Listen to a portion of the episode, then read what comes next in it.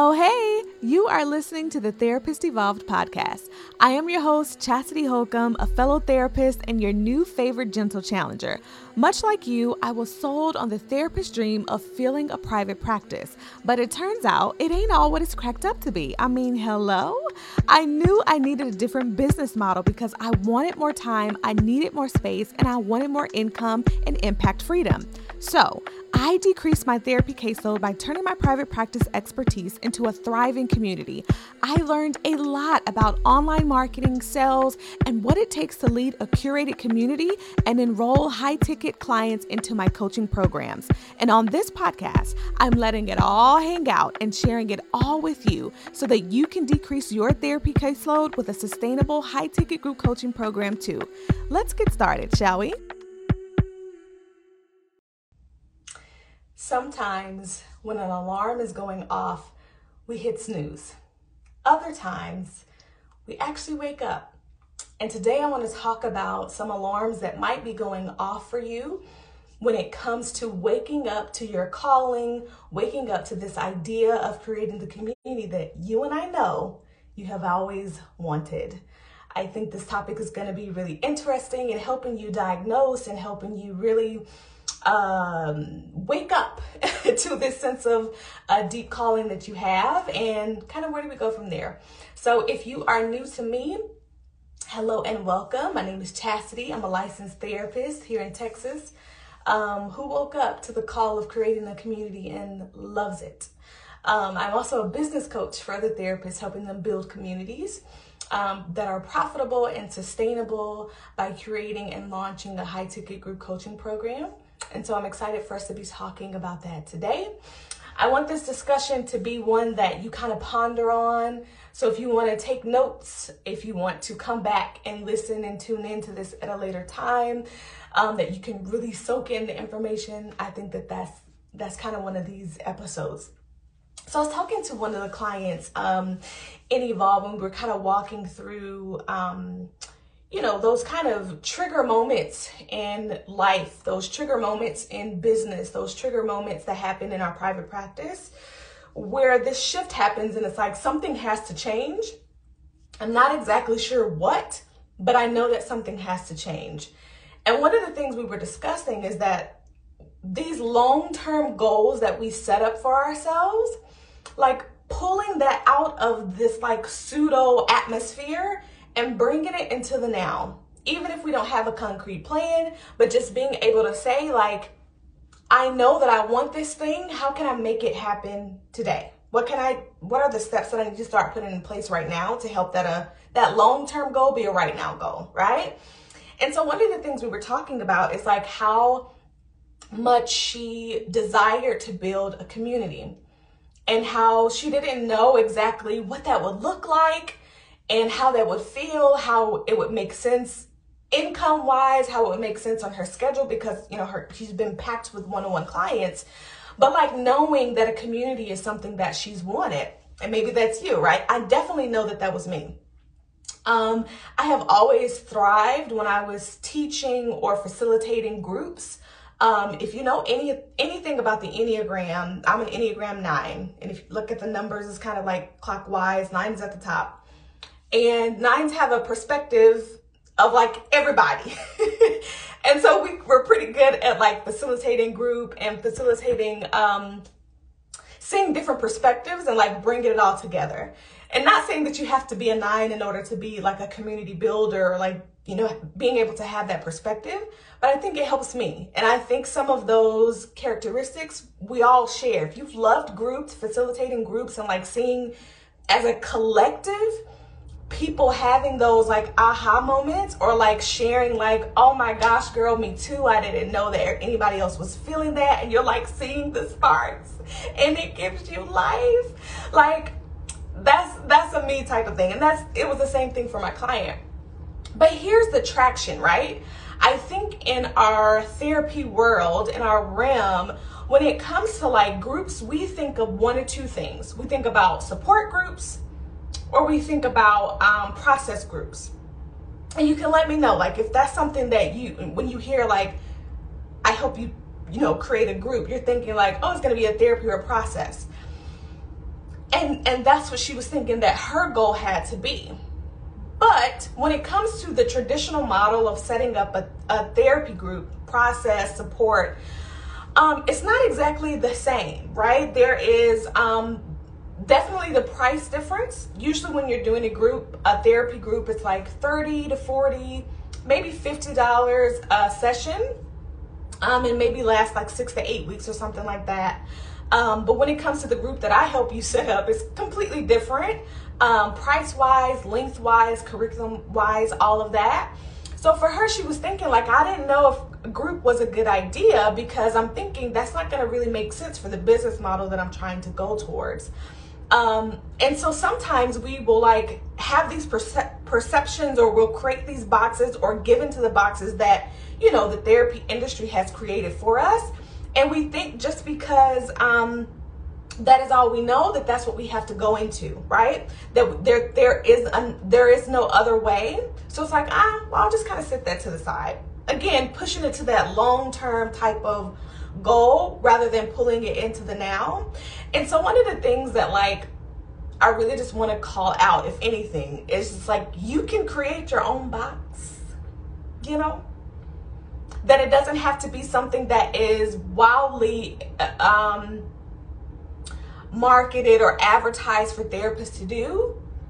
Like, it doesn't have to be this kind of one straight and narrow path that you've been taught. It doesn't have to be therapy group as far as like process or support groups. Like, and, and I'll talk, I'll give you those, these three warning signs that kind of help me come up to this conclusion, but it doesn't have to fit the, the status quo if that does not like ring true for you, you know that you want a community, but it doesn't look like that, you don't have, it doesn't have to be, right?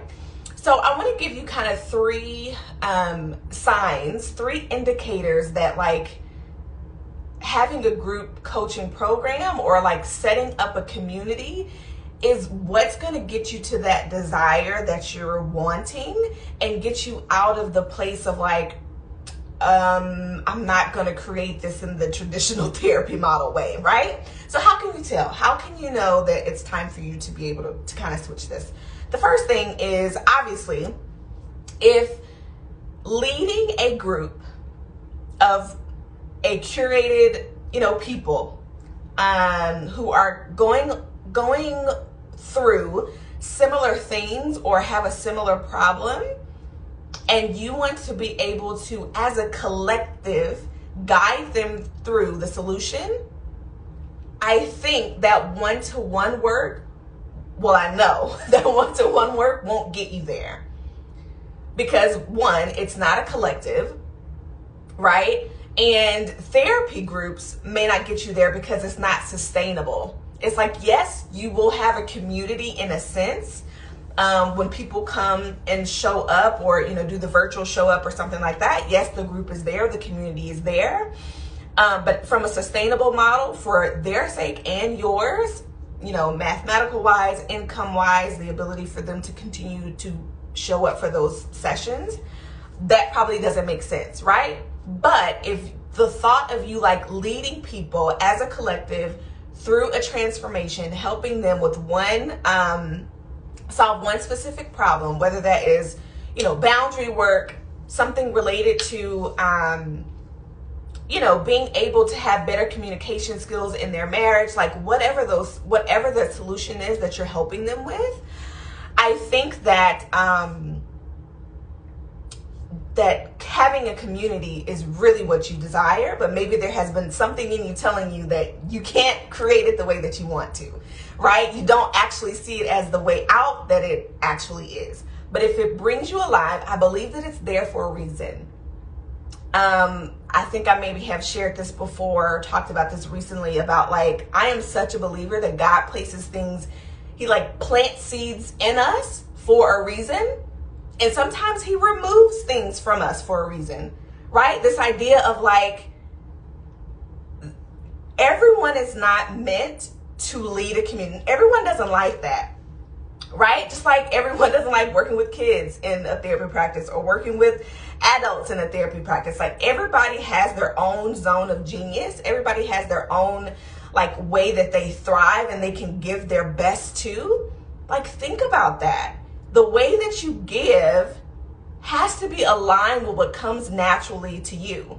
So if that desire of having community is there, like let's not keep hitting snooze. Let's not keep denying yourself of that possibility of having that.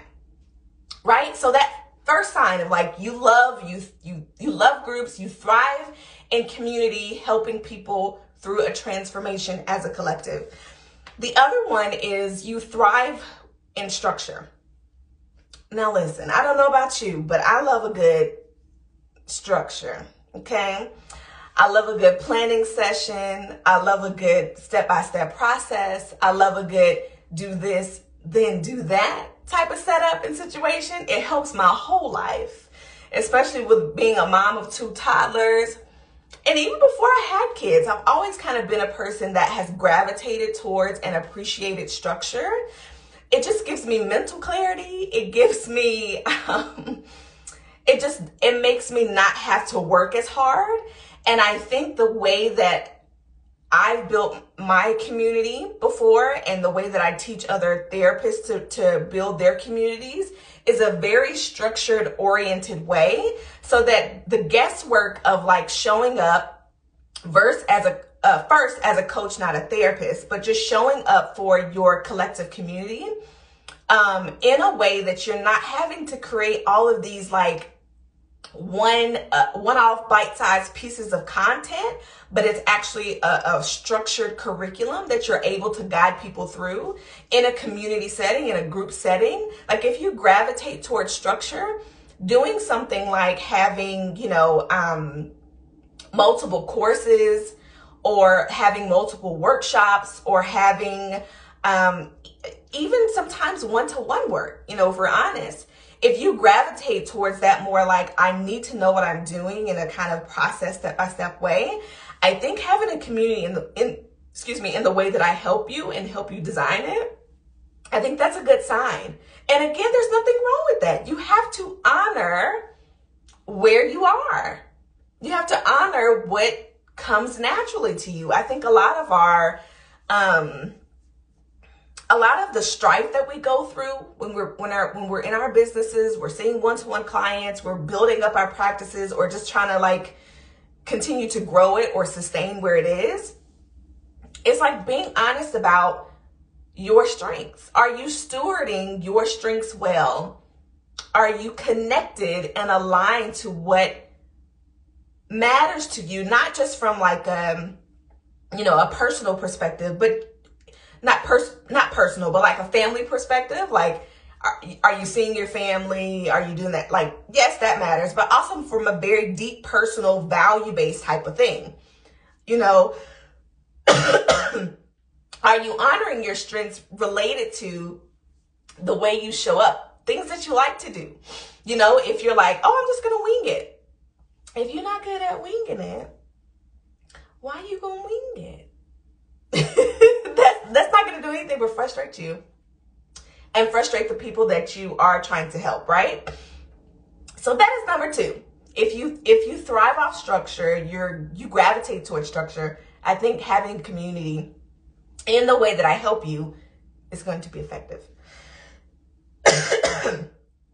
Excuse me. The last one, the last warning sign that I will leave with you is just if you um kind of as I said at the beginning the beginning of this, if you have always had in your mind that you have wanted to build a community, but you keep saying like, oh, like, you know, later. You know, like sometime I'll do it later on. It doesn't it's not really important to me right now. I'll figure it out later. If you if it's always been present with you, but you have been hitting the snooze on it, like it's just something that just like hovering in your spirit. um, but somehow you keep convincing yourself that you will get to it eventually. Like this is a good sign that it's not going nowhere. In fact, it's probably going to get, it's probably only going to get louder and louder until you eventually convince yourself that it's not possible. I don't want you to get to that space. I know you probably don't want yourself to get to that space either. because truly anything is possible. if you're able to commit to the process of setting it up, see yourself through to it. It's like starting today, getting yourself out of what you're not really good at. And that's another thing when it comes to like therapy and one to one work. Like, your private practice doesn't have to be your end goal if you don't want it to be. It doesn't have to be like, well, I've reached private practice. This is like what I said I was going to do, and this is my top line, and this is my end goal. Not if you don't have, not if you don't want it to be. Sometimes we start things and we later realize this is not really for me. And it's okay to turn around, turn the boat around, right? But this calling, this tug of like, I want to do that. I want to help moms. I want to help couples. I want to help professional women. I want to help fill in the blank, right?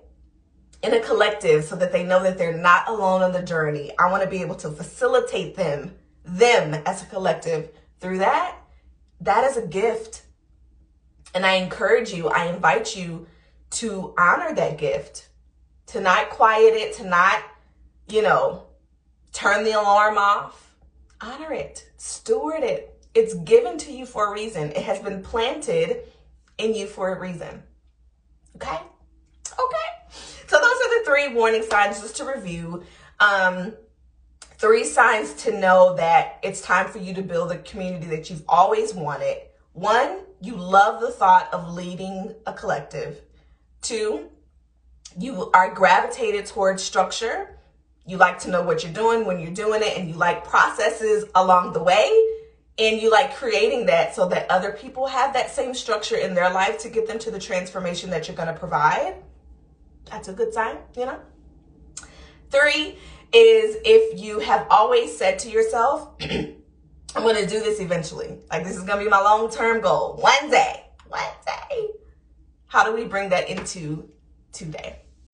Thank you so much for listening to the Therapist Evolve podcast. I mean, we always have the best conversations, don't we?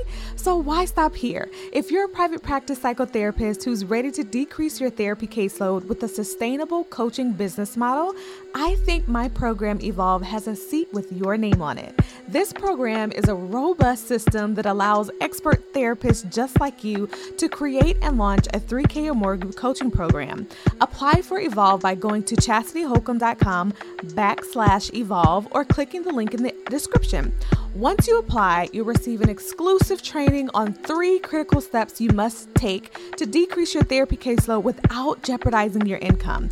Find out which step you need to focus on most by applying for Evolve today.